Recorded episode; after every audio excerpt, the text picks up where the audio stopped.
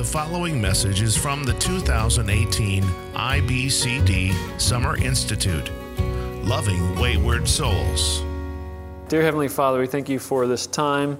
We thank you for the chance to open up your word and see how it applies to various different issues. Thank you for all the speakers that you have provided and just really the wisdom from your word. And just pray that we would be messengers that are passing along uh, helpful words from you, our great comforter, our wonderful counselor. And I pray as we think this next hour on the specifics issues related to combat trauma, that you would give me clarity of thought and word, and that uh, everybody here would be encouraged and equipped to minister to uh, those who have experienced some horrific uh, events in this life. Lord, we ask these things in Jesus' name. Amen. All right. Uh, a couple precursors. How many of you guys were here for the pre conference on PTSD?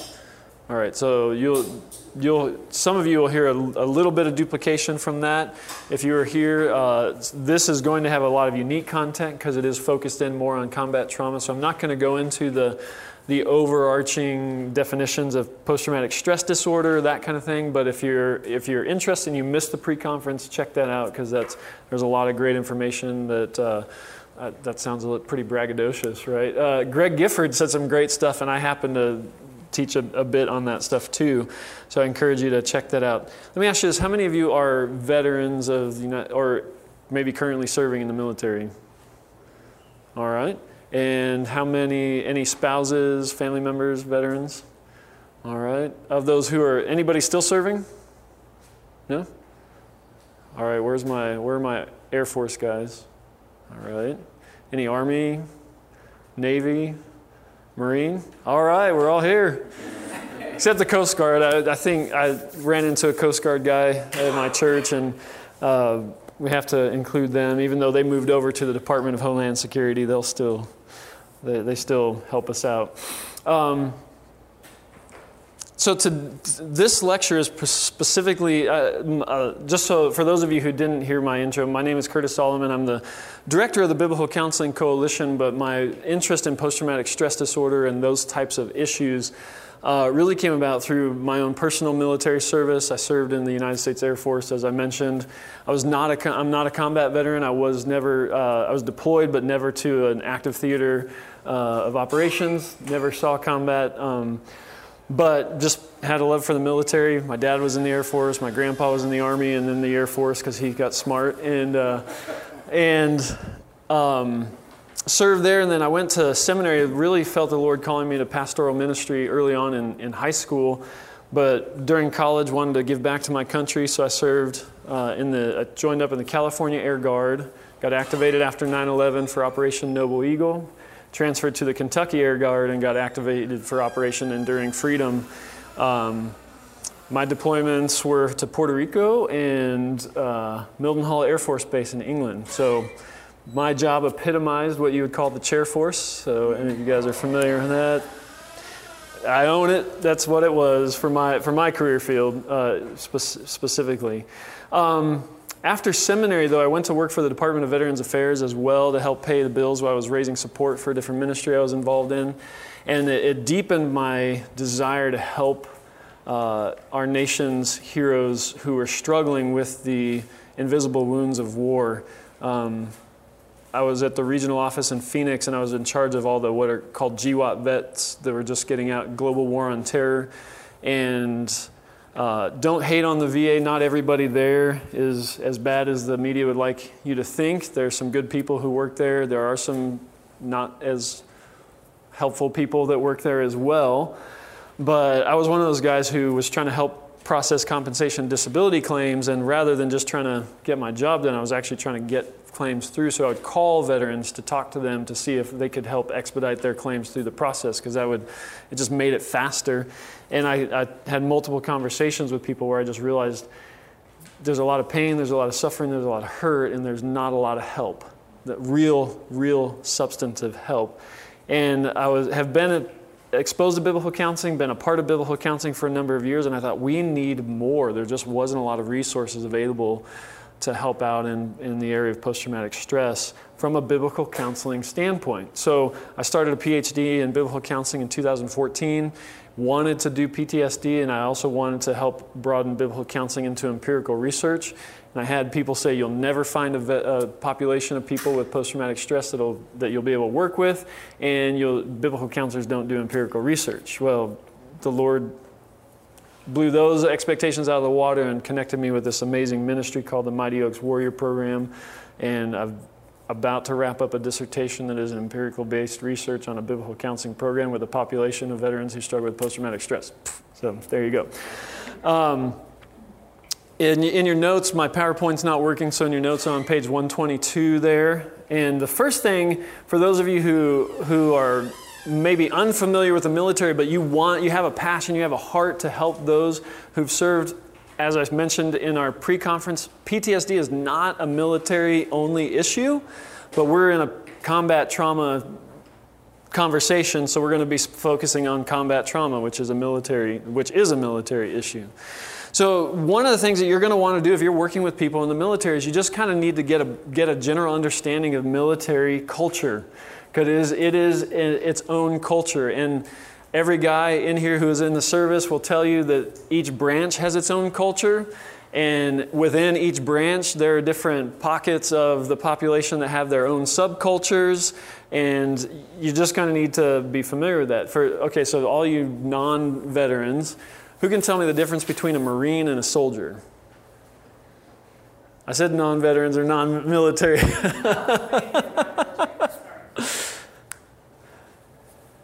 What's the difference with anybody? Guesses? Everything. Everything. But I'm sure our Marine and Army brother would tell you that is true. Uh, yeah, a, a, Marine serves in the United States Marine Corps. A soldier is a member of the United States Army. An airman is a part of the greatest branch of the military, the United States Air Force. And the sailors, or other names you can have for those guys, the, in, that serve in the Navy. Um, the, if, if you've never been around military guys, it, the benefit of being a part of the biblical counseling world is you're familiar with acronyms. Uh, because we have ACBC, IBCD, BCC, ACBC, all these other things, and military guys are going to use acronyms. I mean, it's just the, the part and parcel of the conversation, the nomenclature, and oftentimes they're going to use some very colorful language. I was doing a class down in Texas on post traumatic stress disorder, and I used the acronym WTF, which probably just broadly in culture you're familiar with, and people's jaws hit the floor that me being a leader in the biblical counseling movement and a pastor would say that. But I said, listen, if you are not comfortable, if you're going to be thrown off by people who use expletives and colorful language, you're going to, it's going to, you're going to be shocked. You're going to be surprised. You're going to be uncomfortable because guys in the military, oftentimes, that's just well, let's just say Staff Sergeant Drake was my drill instructor in basic. Everybody remember their drill instructor? You never forget those guys. That guy said damn every other word. Like he even moved, mixed it into the middle of words. I one time heard him say converdamsation. and I and I asked him about we asked him at the end of the thing, "Sir, you say this all the time." And he said, "Well, the Air Force has stripped me of all my other favorite words, so that's the one I use in place of all of them." And I thought, "All right." You just, you're going to need to get familiar with that idea, the concept of brotherhood. Uh, the con- there's a lot of bravado, obviously, uh, in the military, especially in, in, the Marines, right? The few, the proud, the Marines. Um, and some of that is going to actually compound the difficulty that they face when they're struggling with post traumatic stress. Because you have guys who have been trained to kill trained to fight, trained to never run away in the midst of disasters that everybody else is trying to get away from. They're trained to run to the explosions, not away from the explosions. And when they begin to struggle internally with nightmares or, or fear or things that they don't, anxiety, things that they don't even personally understand, uh, I shared one guy shared his testimony. He started having panic attacks and uh, he felt like he was having seizures and he thought he was having epilepsy. It was panic attacks associated with post traumatic stress, and he had no clue. But what that does is when your life is built on being strong and powerful and able to stand on your own two feet and take care of everything and every problem that comes your way, you feel broken. You feel weak. You feel like you are not what you are supposed to be anymore. That culture can actually compound that idea. So if you're a, a, civilian, there's also sometimes in the military culture, there's a concept, there's an ideal that there's, there's us and there's them.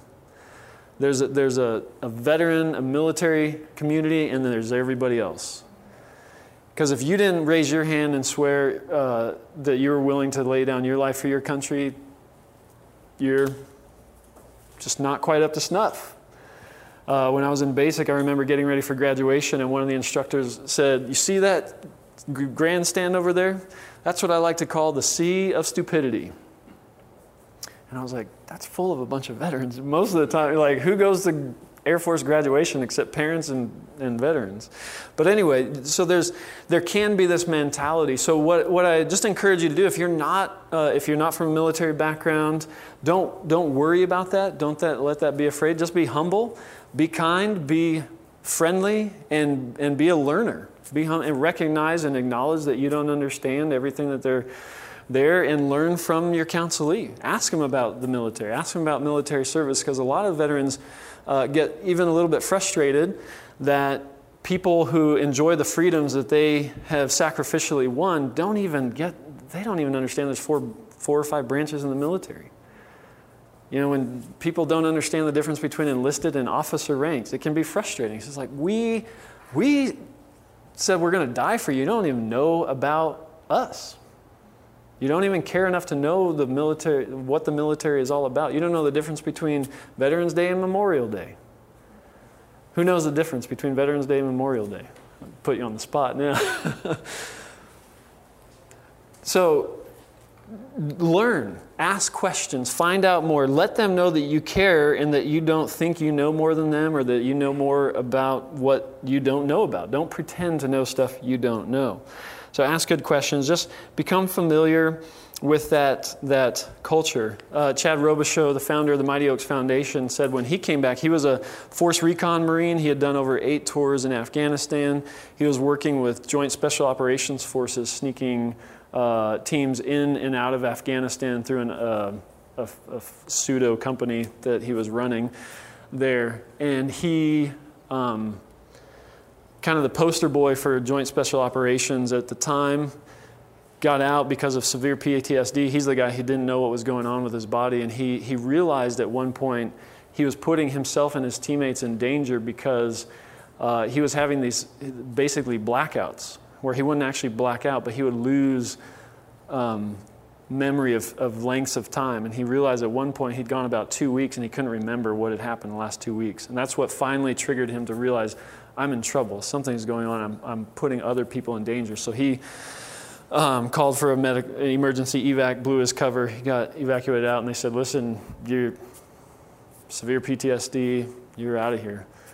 We can't use you anymore. And he felt lost, he felt broken, he felt useless, he felt discarded.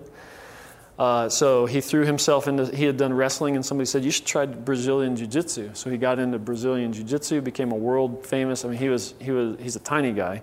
His nickname was Mighty Mouse for a while, and he, world champion MMA fighter had a, started a, a, a, BJJ school that had thousands of students in Texas on top of his game, on top of the world. Everything seemed to be going just fine, but in the background, his life was falling apart. His marriage was falling apart. He was sleeping around with women. He was doing all kinds of stuff that he shouldn't have been doing, and got to the point where his wife said, Listen, the, the, the divorce papers were on the table. He had also been a police officer done all these things, done amazing, amazing work. And his wife said, Listen, I don't understand why you can fight for your country. You can fight for a belt, but when it comes to your family and things that should be most important for you, you quit. And he said that stuck to him because he, he's not a quitter. And God used that to turn him around. But he, he in his own testimony, said, Listen, and he, he ends up being discipled by a, a civilian, a guy who had never served in the military for over a year and then really transforms, changes life around. He and his wife stayed married, they reconciled, uh, been married for quite a while now. But he said, Listen, in my mind and my thinking, there was combat veterans, then there's non combat veterans, then there's civilians, and then there's Americans, and then there's everybody else. And you had these levels of, of approval that you had to work your way through to get into Him before He would be willing to open up to you. So you just need to be aware. Um, you might have a family member, a friend, somebody who's struggling that you're trying to reach out to, and they have these walls up against you because you maybe you haven't served. Um, just know that is there, but know that God is greater than that and He can break through any of that and keep, just be there and be ready and willing to listen and answer questions and talk anytime they are willing to do that as well. Uh, getting used to that culture. So the second point on your outline there is addressing the charge you haven't been through what I've been through. This is the exact same thing. Um, this is not foreign, this is not unique to PTS. Uh, this is an issue that people wrestle with in biblical counseling all the time, right? I mean, moms deal with this. If you're a mom and you don't have kids, all the moms who have kids will tell you you don't know what it's like because you don't have kids. If you're not, if you're single and you're trying to counsel a married couple, they'll say you don't know what it's like because you don't, you're you're single, you've never been married. There's an element of truth to that, but the reality is that God's word has told us that there is no temptation has taken you except that which is common to man. God is faithful to help bring the struggles and the, the, the difficulties that people face are not unique, even combat trauma. And the beautiful thing is, is that um, you can help show them through Scripture. You can tie them to the Bible and characters in the Scriptures who have been through intense difficulty. I mean, if you think about guys like David, guys like Joab, guys like Saul, they saw combat, hand to hand combat. I remember opening up to a bunch of veterans one time and talking to them about the fact that, I mean, if you live by the UCMJ and the Geneva Convention, you're not allowed to mutilate the dead bodies of, of people, right? Of your enemy. You kill people, you, if, if they're doing body collection, you collect them and you put them, but you treat them with care. You don't mutilate them. David, what was his dowry? Foreskins. I don't want to get too graphic, but you don't, people don't just hand those over. I mean, he and his friends went and mutilated the dead bodies of Philistine soldiers in order to get Saul the dowry for Michael's hand. They were taking, I mean, the sling, he decapitated Goliath with his own sword. I mean, these are blood and guts types of stories that Scripture has. I mean, guy shoves a sword into a fat king so far that the hilt just gets swallowed up in the guy's fat, right? Or Samuel cuts that guy apart in front of Saul because Saul doesn't want to do it. Or the guy whose concubine, he, he severs into 10 pieces and sends it to all the different tribes of Israel. Like there is some gross stuff in Scripture that they just might not be familiar with. And when you begin to show them that the Bible is not a bunch of fairy tales of hunky dory, happy life, it addresses the real hard issues of life. It can connect their story to the scriptures. And then when you can, you can connect them to David that way, you can connect them to the Psalms that David writes and how God brings him comfort and peace and satisfaction and joy, even in the midst of horrific suffering. And then most of all, you can point them to Jesus Christ, who is the greatest sufferer of trauma ever in all of human history. And if you were at the pre conference, you remember I, I, highly, highly, highly emphasized the fact that the greatest good that ever was brought about through, in all of history, was brought about through the greatest suffering, the greatest torture and trauma that was ever executed by any human being ever. So, so help them jump over that hurdle by pointing them to those things, pointing them to those stories in Scripture. And then for those, since we're talking about combat trauma, I highly encourage you to check out the Mighty Oaks Warrior Program, mightyoaksprograms.org. Uh, it's on your, it should be on your resources list in your notes. That program is able to bridge that gap because it is a peer to peer organization. The entire thing is run by combat veterans speaking to other combat veterans. So they, when those guys show up, they feel like they're isolated. They might even take a little bit of pride in the sense that nobody else understands what I've been through. And they show up on Sunday night or Monday afternoon whenever the program begins. They've got hoodies up, they've got sunglasses on, their arms are folded, and they're just staring, glowering at everybody like you have no idea what I've been through and you can't understand. And then they have former Force Recon Marines, Navy SEALs, combat engineers, infantry guys get up and just share how God broke them down after they saw such horrors in combat and then built them back up and has put them on a new path to bring glory and honor to His name. And those walls just get torn down. It is amazing to see guys go from that to weeping on each other's shoulders, giving their lives to Christ, and being baptized on uh, the end of, by the end of the week. It is a, it's amazing. So I encourage you, um, if you're working with somebody who's wrestling with post-traumatic stress, to point them to this as a resource. And they know they're not the end all be all. They need to send that person back home to a church or to a person who's going to love them and continue the discipleship process, and that's where you get to come in. But please, please, please utilize that you need to recognize that the, the horrors of the unique horrors of combat. There are some horrific things that you will see in a combat zone that you, you're not going to see anywhere else. One of the things that Chad talks about in his book, in his own testimony, is the fact that it's one thing to think about those horrors being like if you see an automobile or you see somebody who has been killed in a natural disaster, that can be very traumatic. That can be very horrifying. But if you see somebody, and you might even see somebody who's been dismembered in a, in a, in a car accident or in a, in a natural disaster, that's horrible. But when you see somebody who has been dismembered or tortured or killed by another human being, that adds another level of difficulty to it that is more traumatic. And that's what Greg was talking about a little bit yesterday is there's an interpretive nature. It is different. It affects our soul differently when we see the horrors that another human being can inflict on another human being. In Chad, when he was in Afghanistan, his wife would call him and, pray, and say, Hey, I'm praying for you. And he said, Don't pray for me because God is not in Afghanistan. And the reason he said that is all the horrors and the atrocities he had seen inflicted by human beings on other human beings. And he talks about the killing pool where they would take people and shove them off a high dive that the Russians had built, or there was on the shallow end of the pool and on the deep end of the pool, there were all these bullet holes lining where they would do public executions, and some of them had to be the height of children. Or they would just shove them off the high dive and have them hit the concrete, or they had a steel cable they would tie it wrap around their necks, shove them off the high dive, and their heads would be severed from their bodies. I mean, they, you just are going to see horrors that you aren't going to experience in other places. Another thing that's going to be unique to combat is, is the, the warrior mentality and culture that can be adopted by different units within the military. If you've seen uh, guys overseas, they'll adopt insignia of their for their unit related to the Spartans or the, or the Vikings or other things like that. And you'll, you'll hear them even talk about adopting pagan rituals or ideals like, brother, I'll see you in Valhalla, and just that, that warrior type of mentality that bonds the unit and brings them together, gives them a different identity.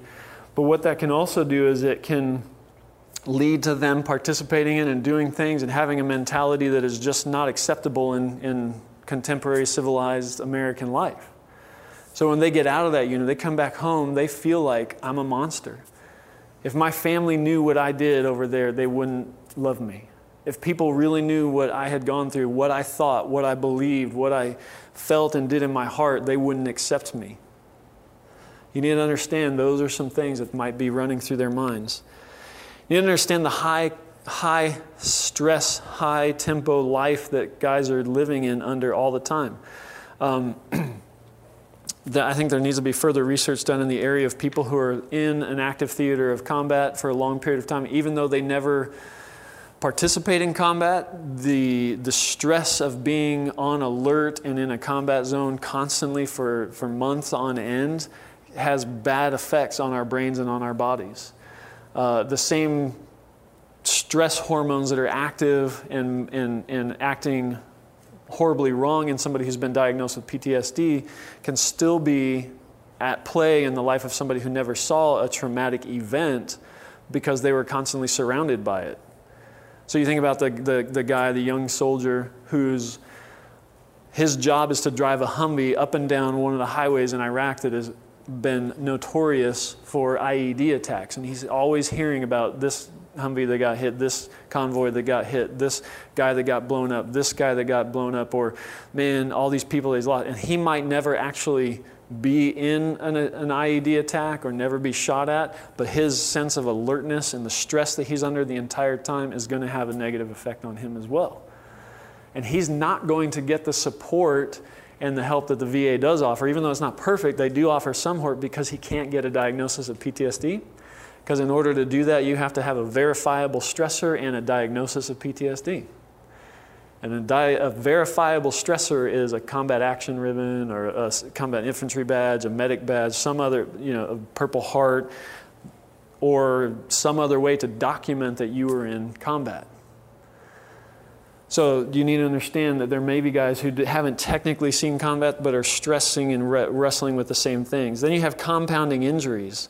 There are other physical injuries that go. I mean, if you're if you're in an IED attack you might you might lose limbs or hearing. I mean, hearing loss now, the VA, it's almost like you just have to say, yeah, I was in the military and I got I, my hearing's worse on the tail end than it was on the front end, and I get service connected for hearing loss.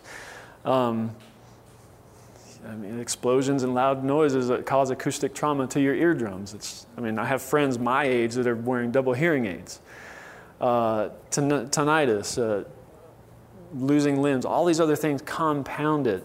And then traumatic brain injury is especially a problem in this in modern warfare because the explosions that used to kill people because of the concussive blast would destroy their bodies or their internal organs because of modern advancements in body armor they don't kill them but they leave them with uh, severe internal injuries including traumatic brain injury and traumatic brain injury will manifest itself in all kinds of different ways because it depends on the different part of the brain that was damaged in the in the in the trauma. And that can come from I've worked with prison guards with TBI because they get assaulted and just their heads pounded into the ground or concussive blasts or your head gets smacked on the side of a vehicle in a in a rollover accident. All kinds of things. Um, then you have the issue that's now being talked about as or identified as moral injury. Um, really, moral injury comes down to the question of whether or not it is a question of personal guilt.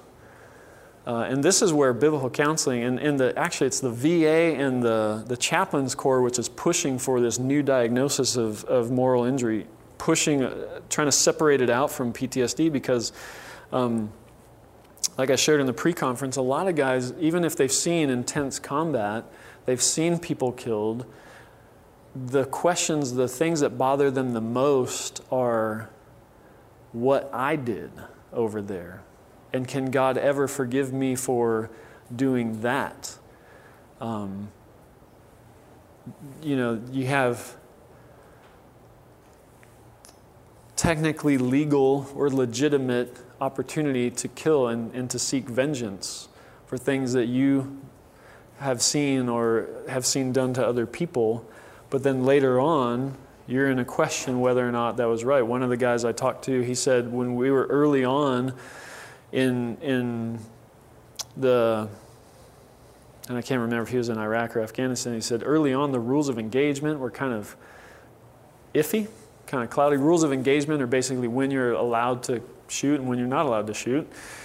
Uh, and they were in a convoy vehicle came around and cut into the convoy and you have to make a split second decision is this going to be a vehicle borne ied attack or is this just somebody who's in the wrong place at the wrong time? But if you want to save your, your guys, you open fire. You eliminate that potential threat. And then it could have just been a family who was on, a, on its hurry to a birthday party, and you don't know. And so you start to question and wonder is what I did, was it not only was it legal, it might have, they might have been cleared of all charges of, of wrongdoing if there was any investigation.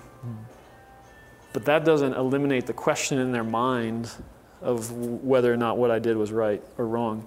And then, like I mentioned, you'll have to go back and listen to the whole talk on the fight or flight system. But, guys in the military, you, so we have this God given security system in our bodies called the limbic system, the fight or flight system.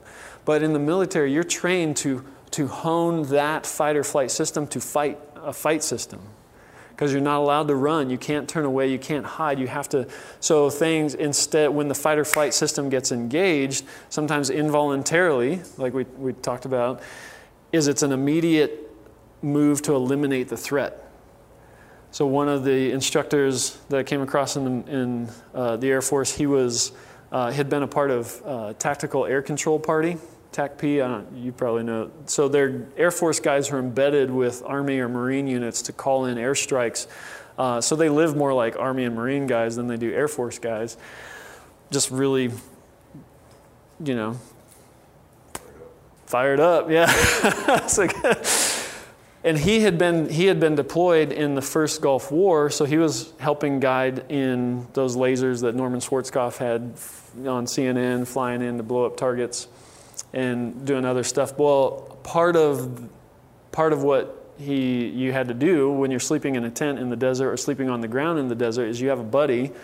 Well, if you have to get up and go to pee in the middle of the night and you come home, come back, you have a sign countersign. So you have a, a word that you say, and if it's a friendly, they say the countersign, so you know I don't have to kill that guy. Um, so, and that's just what you did to, to, survive. So you, and to, to be safe and to be secure. Well, he comes home. He's sleeping at bed at night uh, in his room with his wife. He's not in the desert. He's not in a tent. And for some really unwise reason, he's sleeping with a 45 under his pillow. Well, his wife gets up to go to bed at night, or to go, to go pee at night. And she comes back. She doesn't say a sign, there's no countersign. He wakes up just not aware of what's going on. The next thing he knows, he has her pinned against the wall with his hand around her throat and the 45 to her head. He's trained, his fight or flight system is not run away if there's a threat. It's immediate, eliminate that threat. You just need to be aware. And, and, and that we don't want to go overboard with that and say, like, every veteran is crazy and they're going to flip out and kill somebody anytime something stressful happens. That's not the case. But we do need to be aware that that's, that is how they've been trained to handle the stress response in their body. So even, and this is where a lot of times fear and men are we tend to do this anyway whether you've been in the military or not. Fear we respond to in aggressive ways. We don't like to be afraid. We don't want to admit we're afraid so we get angry. And this this just compounds it. So these are just some different things you need to be aware of um, as you're working with people who have experienced combat trauma. One thing you want to do is you want to investigate influencing factors in the person's life to see what what has caused or helped lead to or exacerbated the problem of their post traumatic stress. So, one of those is pre traumatic factors. This is, this is what you've done, what you've believed, the things that happened in your life before you face trauma that have a, a massive influence on how you respond to a traumatic event. So, you're, it's in the military now, they're talking about resiliency training. It's, it's how, do you, how do we help people bounce back ahead of time? Well, the, the reality is, is all of us have been trained in, through our, our family, our church or not church life, our, our culture, all of these things on what trauma is, how we should respond to it. So, uh, pastors and churches and families can do actually this is something i love to encourage people is you can actually help prepare people beforehand to face trauma so that they don't wrestle with as many difficult questions after the fact. Um, but think about their upbringing. Were they raised in a christian home a godly home one that actually taught true theology did they teach a theology of suffering that helped them understand that suffering is a part of life and it's going to take place? Were they did they grow up in abusive homes one of the things that's been just uncanny is the number. It's probably over 70% of the guys who come through Mighty Oaks program were abused sexually or physically as a child. And at first I thought, man, you would think if they were abused as a kid, they would learn how to deal with difficulty better so that then when they face trauma in life, they responded better. But the reality is, if you're in a home where you're getting abused, abused nobody's there. The, uh, probably the people who are supposed to be teaching you and helping you deal with suffering are the ones abusing you. So nobody's teaching you how to handle it correctly. So you learn all these really bad ways of responding to stress and trauma and abuse and trial in your life, right? One, one guy, uh, retired Marine Lieutenant Colonel, he was sexually molested by a Boy Scout leader when he was younger, and he said the way that he responded, he said, I, I needed to know that I wasn't a homosexual because he felt like if that guy did that to me, then maybe that's what he thought I was. So his response was, I'm just going to sleep with as many women as possible so I know I'm not, I'm not gay. That is not a biblical response to trauma, right? Or we learn to fight, or we learn to drink, or we learn to do drugs, or we learn to do whatever. These things play teach us. And then when we face the trauma later on in life, the more severe trauma, we go back to what we learned. We just go back to what's normal. So these things play a, a, a part in their lives. Beliefs about killing versus murder. You know, if you if somebody has a proper understanding, if they're just told thou shalt not kill, thou shalt not kill, thou shalt not kill, and then you're put on the combat field and said kill, you're like, well, which is it? Can I, can I be a Christian and be in the military? Chad actually had that question. He's like, I, I really felt like I had to put my Christianity, my God on the shelf if I was going to do the things that I was called to do in the military. Because the two can't go hand in hand. But if you realize that God does sanction and He does ordain the taking of life in certain circumstances for certain reasons, that's different. And the command, thou shalt not kill, is not actually thou shalt not kill, is thou shalt not murder. And there's a significant difference between the two. But if somebody's been told their whole life, you shouldn't kill, you shouldn't kill, you shouldn't kill, and then they're given a rifle and said, go kill that person, there's a conflict there. And whenever there's a conflict between deeply held internal beliefs and reality, something has to give. So I either forsake my deeply held internal belief, or maybe I separate and split my reality or I live with this dissonance, this, this tearing, this tearing apart my soul, which I don't know, I don't know what to do because I want to hang on to both, and they don't seem to be able to work together. If people are taught that life is basically good, people are basically good, and life is about getting happiness and being successful and doing all these things, and then, and then they see their friend shot in the head, or they see them go through worse and they just don't understand why is that happening. I thought God was good and he cared about me and he was going to take care of me. This one army captain shares about his experience uh, going through the Battle of Wanat. It was one of the worst days in Army history. A, uh, a unit of 27 guys lost nine guys in one day and almost got entirely overrun by Taliban fighters in Afghanistan. And the captain of that uh, unit had been a believer, and there's a, a, a soldier in his unit who was uh, also a believer, strong believer, funny guy. Everybody loved him, and he just got obliterated in the attack. And the captain said, I lost my faith because my faith, I believed I had a deal with God, that if I loved him and I, and I followed him, that he would take care of me and he would take care of my men and we would come home. And he said, That's what I thought Christianity was. So he abandoned his faith, but then later on, he was reading a book by Joni Eareckson Tada and Steve Estes talking about suffering and how God uses suffering uh, for his good, or for our, his glory and our good. And, and, and this captain said he began to realize that God loved him anyway and orchestrated those things in such a way, and he was able to then regain his Christian faith because he had his change in that. But if people don't have these beliefs, if they don't have these understandings, there's, there's a, a trial, a difficulty going on in their lives. Then you have peri-traumatic factors. That's what is happening right around the incident. What was the severity of the trauma? It's always horrible to watch somebody die. But there's a difference between watching somebody die of old age after they've lived a long, healthy, happy life and watching your 20 year old friend ripped in two by an explosive. Was it man made? Was it natural? How long was the exposure? Was it a one time incident or was this a, a, complex type of trauma where you were raped over and over and over and over and over again for years? That's more, that's not as explicitly combat trauma, but you, you get the understanding. Did you personally participate in the traumatic event? Was it your fault? Do you think it was your fault? What actually happened in the event? So these are questions you're going to be trying to, to ask and draw out of the, the counselee that you're working with. Who else was involved? Did you feel pressure to, to do that? Were you commanded to do something that you didn't think was appropriate? Um, do you feel like you gave in and you didn't do the right thing? You didn't stand up to uh, those who were commanding you to do those things? How did you interpret the, how did you respond? And then post traumatic issues, how did, did you have support?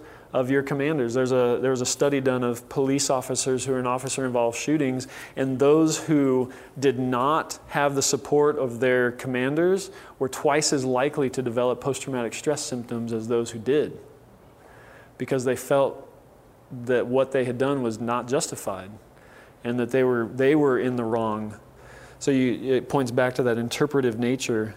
Um, did you get help? Were you able to process it? Did you were you able to talk to somebody else about it quickly? Did you was there medical issues or personnel involved? What was your personal response? Did you run away from God? Did you run to God? All of those things are going to play a part in how this person responds to the trauma. And then the, the next thing you want to do is you want, or one thing, another thing you want to do is you want to compassionately grieve the losses with the person. Um, I'm going to have to start moving compassionately grieve loss. Romans 12 15 says, Rejoice with those who rejoice, weep with those who weep. Somebody who's experienced combat has lost something. There's a certain loss of innocence that goes along with that. I mean, taking of life or even attempting to take somebody else's life should we should be bothered by that, right? It's kind of interesting to me that people call post traumatic stress a disorder because I think if you're in a situation where you're seeing human life ended by other human life, you should be bothered by that. And if you're not, there's, there's, that might be a sign of something, uh, uh, something worse going on in your soul. Now, that doesn't mean that every single instance right away you're going to feel this intense grief all the time. But think about that for a minute. I mean, again, this is a norm. This I think this is a normal reaction to abnormal circumstances, not an abnormal reaction to really normal life, right? So, um, but you want to grieve that loss with them, loss of a loved one.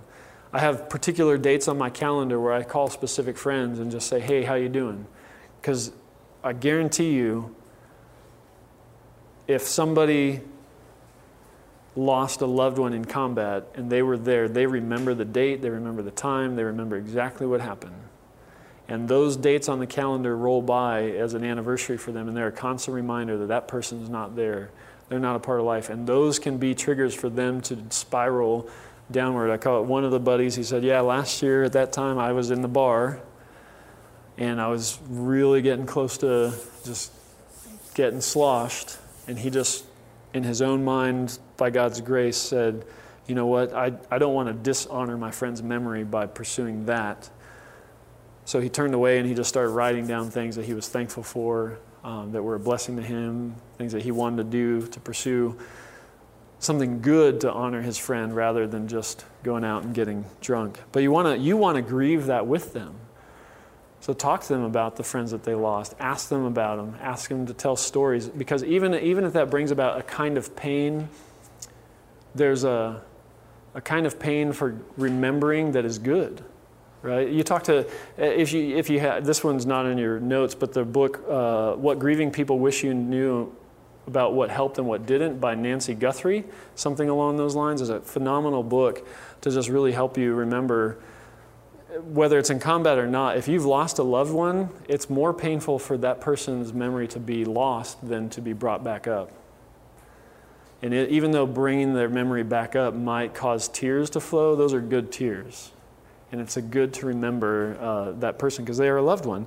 Grieve personal injuries, both visible and invisible. I mean, uh, if somebody loses a leg or loses an arm or something like that, you know, you don't need to harp on it or whatever. They might have actually got come to grips with with the loss, so you don't want to. But acknowledge the fact, man, that is really hard. Thank you for you sacrificed a lot for, for me and for our country. Thank you for that. Does that ever bother you? You know, ask them, how does that prosthetic feel? Is there anything, you know, just acknowledge the loss uh, and, and grieve with them. One of the, the invisible wounds, too, this is where it's really hard with post traumatic stress, is because you don't always see the difficulty that somebody's going through but acknowledge to them the fact that man it is really hard i couldn't just i couldn't imagine being woken up every night with those kind of dreams and losing sleep or not knowing that I could go out into a public place and not be scared out of my mind to the point where I black out. Like, I don't know what that's like, but I want to know and I want to learn as much as you can teach me and I want to help you walk through that. Another thing that they lose is they lose a way of life. This is especially true for people who wanted to be career military. Um, once a Marine, always a Marine, right? guys who join up, they think they, they, they said, I'm going to enlist, I'm going to serve 20, 30 years in the military, and then all of a sudden they've, they've been trained, they've led other men in combat, they've been out on the field, they've done everything well, they're moving forward in their career, and then they're involved in some catastrophic accident, or maybe it's not, it's just a building up of one thing after another after another that eventually takes its toll on them eternal, internally, and they are discarded like they're broken trash. It's like the car that you drove for 300,000 miles. You don't put it on the shelf and give it a gold star, you send it to the trash heap.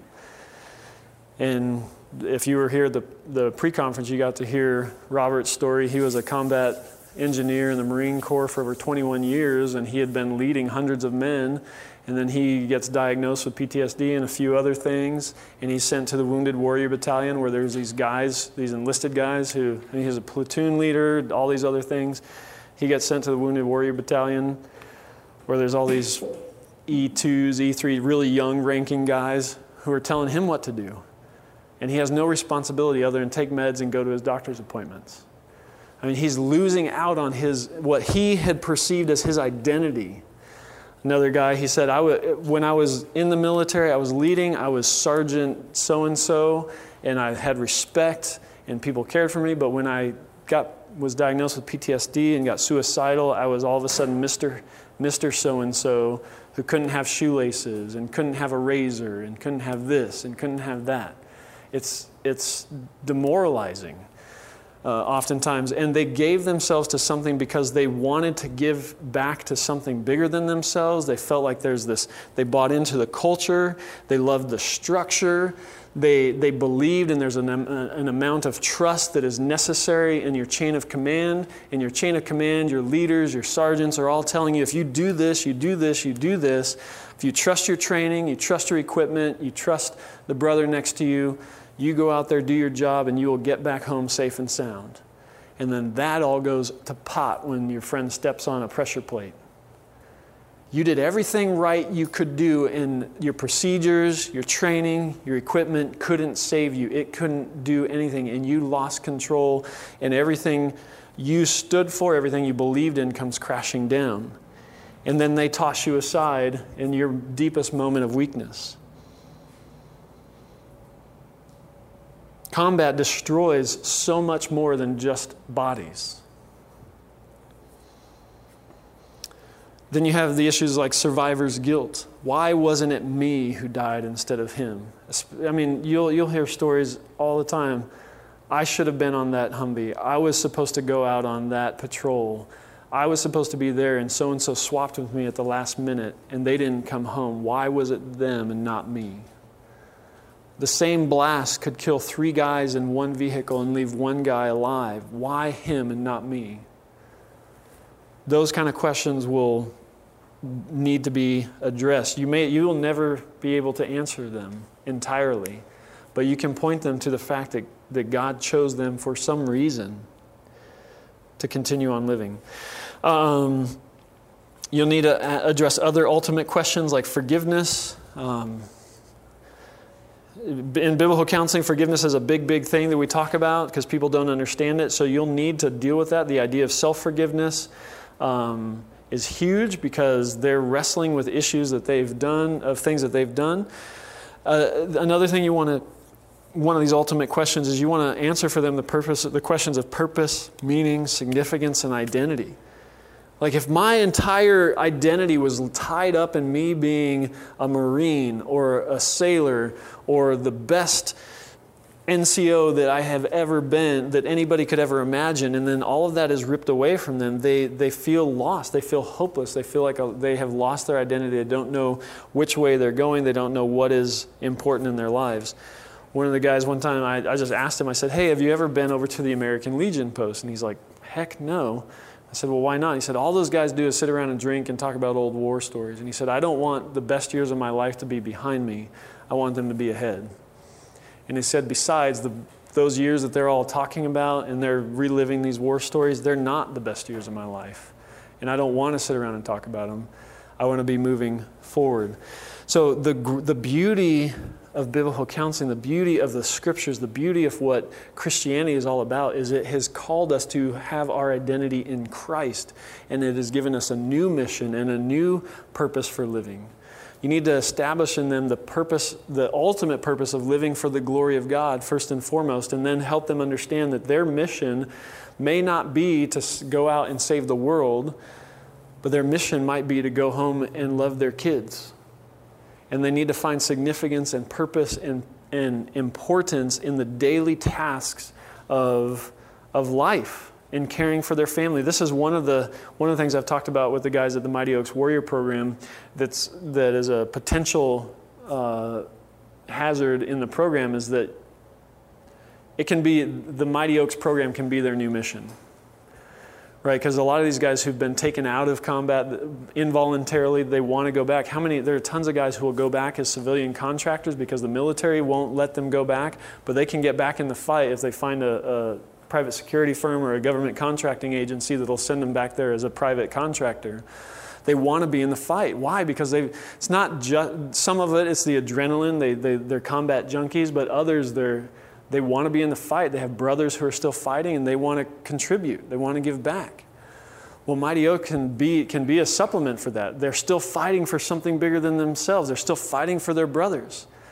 But the problem is, is they, if, the, if uh, they could give one week a month to, away from their families, back there helping other people, brothers and sisters who have fought, they fought alongside, some of them literally, and that can be their new mission and it sounds really important, and it is really important, but they, they can lose sight of the fact that the most important thing, the best decision that they could make with their life and their time is to stay at home with their kids and play Legos on the floor.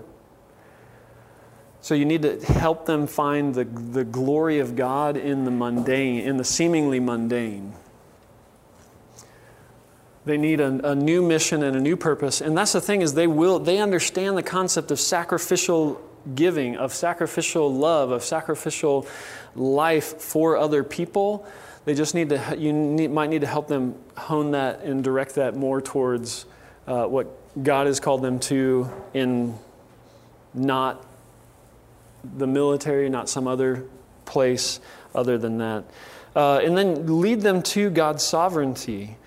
Eventually, this is not where you want to jump right away with somebody. Um, but you want to lead them to this point where you can, they can understand that God truly did use the, the traumatic events in their lives, the combat, the loss of their own uh, injuries, the loss of the loved ones that they've had for God's glory and for His good, or for our good.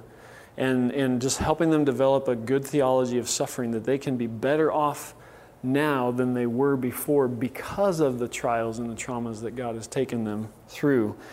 And I talk about reassigning refuge. That just that means to help them find in the moments where they're struggling, where they're wrestling, where they're having difficulty, to not run to the alcohol, the drugs, the women, whatever else they might be tempted to run to, but to run to Christ. And, and fill their minds and give them the opportunity of, of tons of scriptures that they can run to. They can pray. Teach them to pray. Teach them to meditate. Teach them to, to delve into God's word and to journal and to, to commune with the Lord the, when, when God says, be still and know that I am God, that, that term be still can even be translated cease from striving and know that I am God. And to be able to teach somebody who, is, who has been trained and taught to strive in life continually, to be able to rest in God and His goodness and the knowledge of, of His love is, is a beautiful thing for them to be able to cease from striving and know that He is God. Um, we've got a few minutes for questions. I know that was a lot to cover in an hour, and there was even more I could have said and wanted to say, but had to move forward because we're limited by time. But questions, anybody? Yes? I know we all speak about fight or flight, mm-hmm. but there's also another one that's in there that's never mentioned, and that's freeze. Yes. Mm-hmm.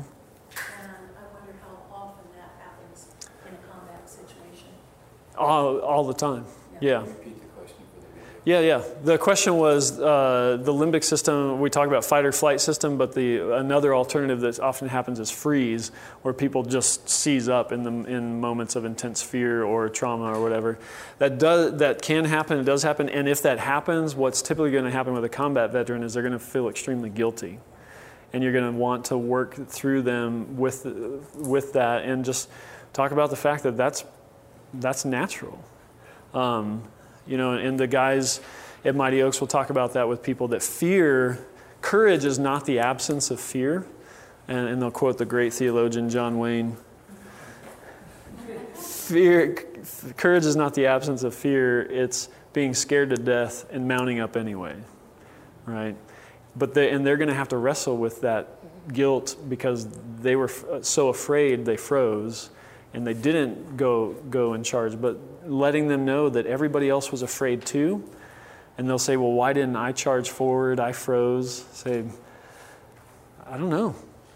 And there may not be a, an answer to that question but the beauty is whether it was sinful or not god forgives and god loves in spite of that. And that's where again going back to the God's sovereignty. When if you walk them through the life of Joseph, it's a really helpful um, story for them to connect with, understanding trauma, uh, for being forsaken, being thought that they were alone and isolated, and then coming to the end where Joseph is able to say to his brothers, "You intended it for evil; God intended it for good." And help them to see, even the, even if you had evil intention, even if you froze because you wanted everybody else around you to die. And they're going to say, well, no, that's not why I froze. But even if that was your intention, God can still use that for good. And I guarantee that you're not alone in that struggle. 1 Corinthians 10 13, you're not the only person who's ever frozen in combat.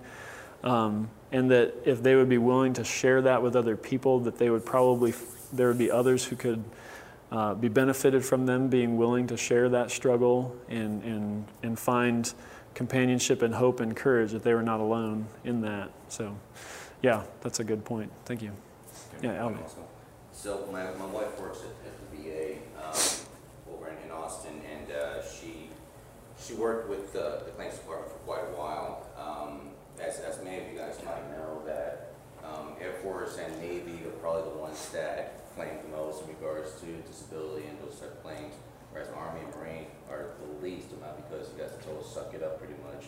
And so with that being said, um, especially right now that we're we're kind of like in transition where we're not in the fight as much, Afghanistan, Iraq, those places.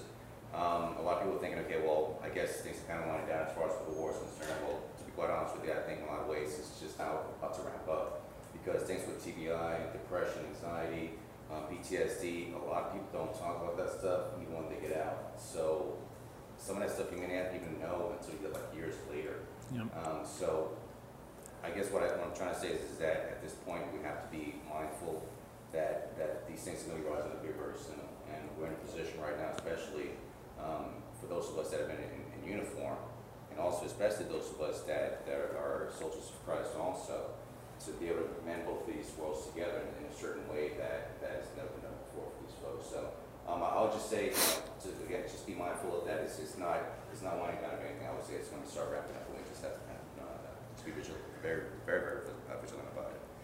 Yeah, that was a Albie's point is exactly right. That a lot of times it's not in the midst of the struggle that these things are going to arise. It's oftentimes after. And I was sharing with Don ahead of time. A lot of first responders, people who have served 20 or, or in the military, served 20, 30 years, they might never struggle at all with any type of post-traumatic stress type of symptomology. But then when they retire and they're able to relax and they have free time on their hands and they're not busy, busy, busy, busy, because busyness is a great uh, solution to this problem.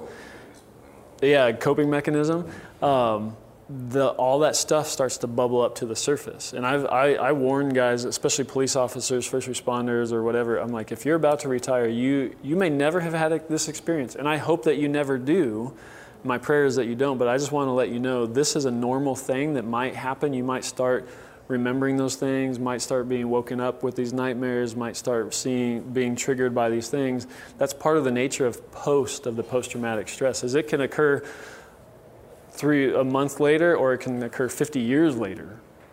Um, so, so yeah, just be aware of that. So yeah, with the when the conflict subsides, the internal conflict will often arise. So um, we are out of time. Thank you all so much. Copyright 2018 IBCD. All rights reserved. More free resources are available on our app and at ibcd.org.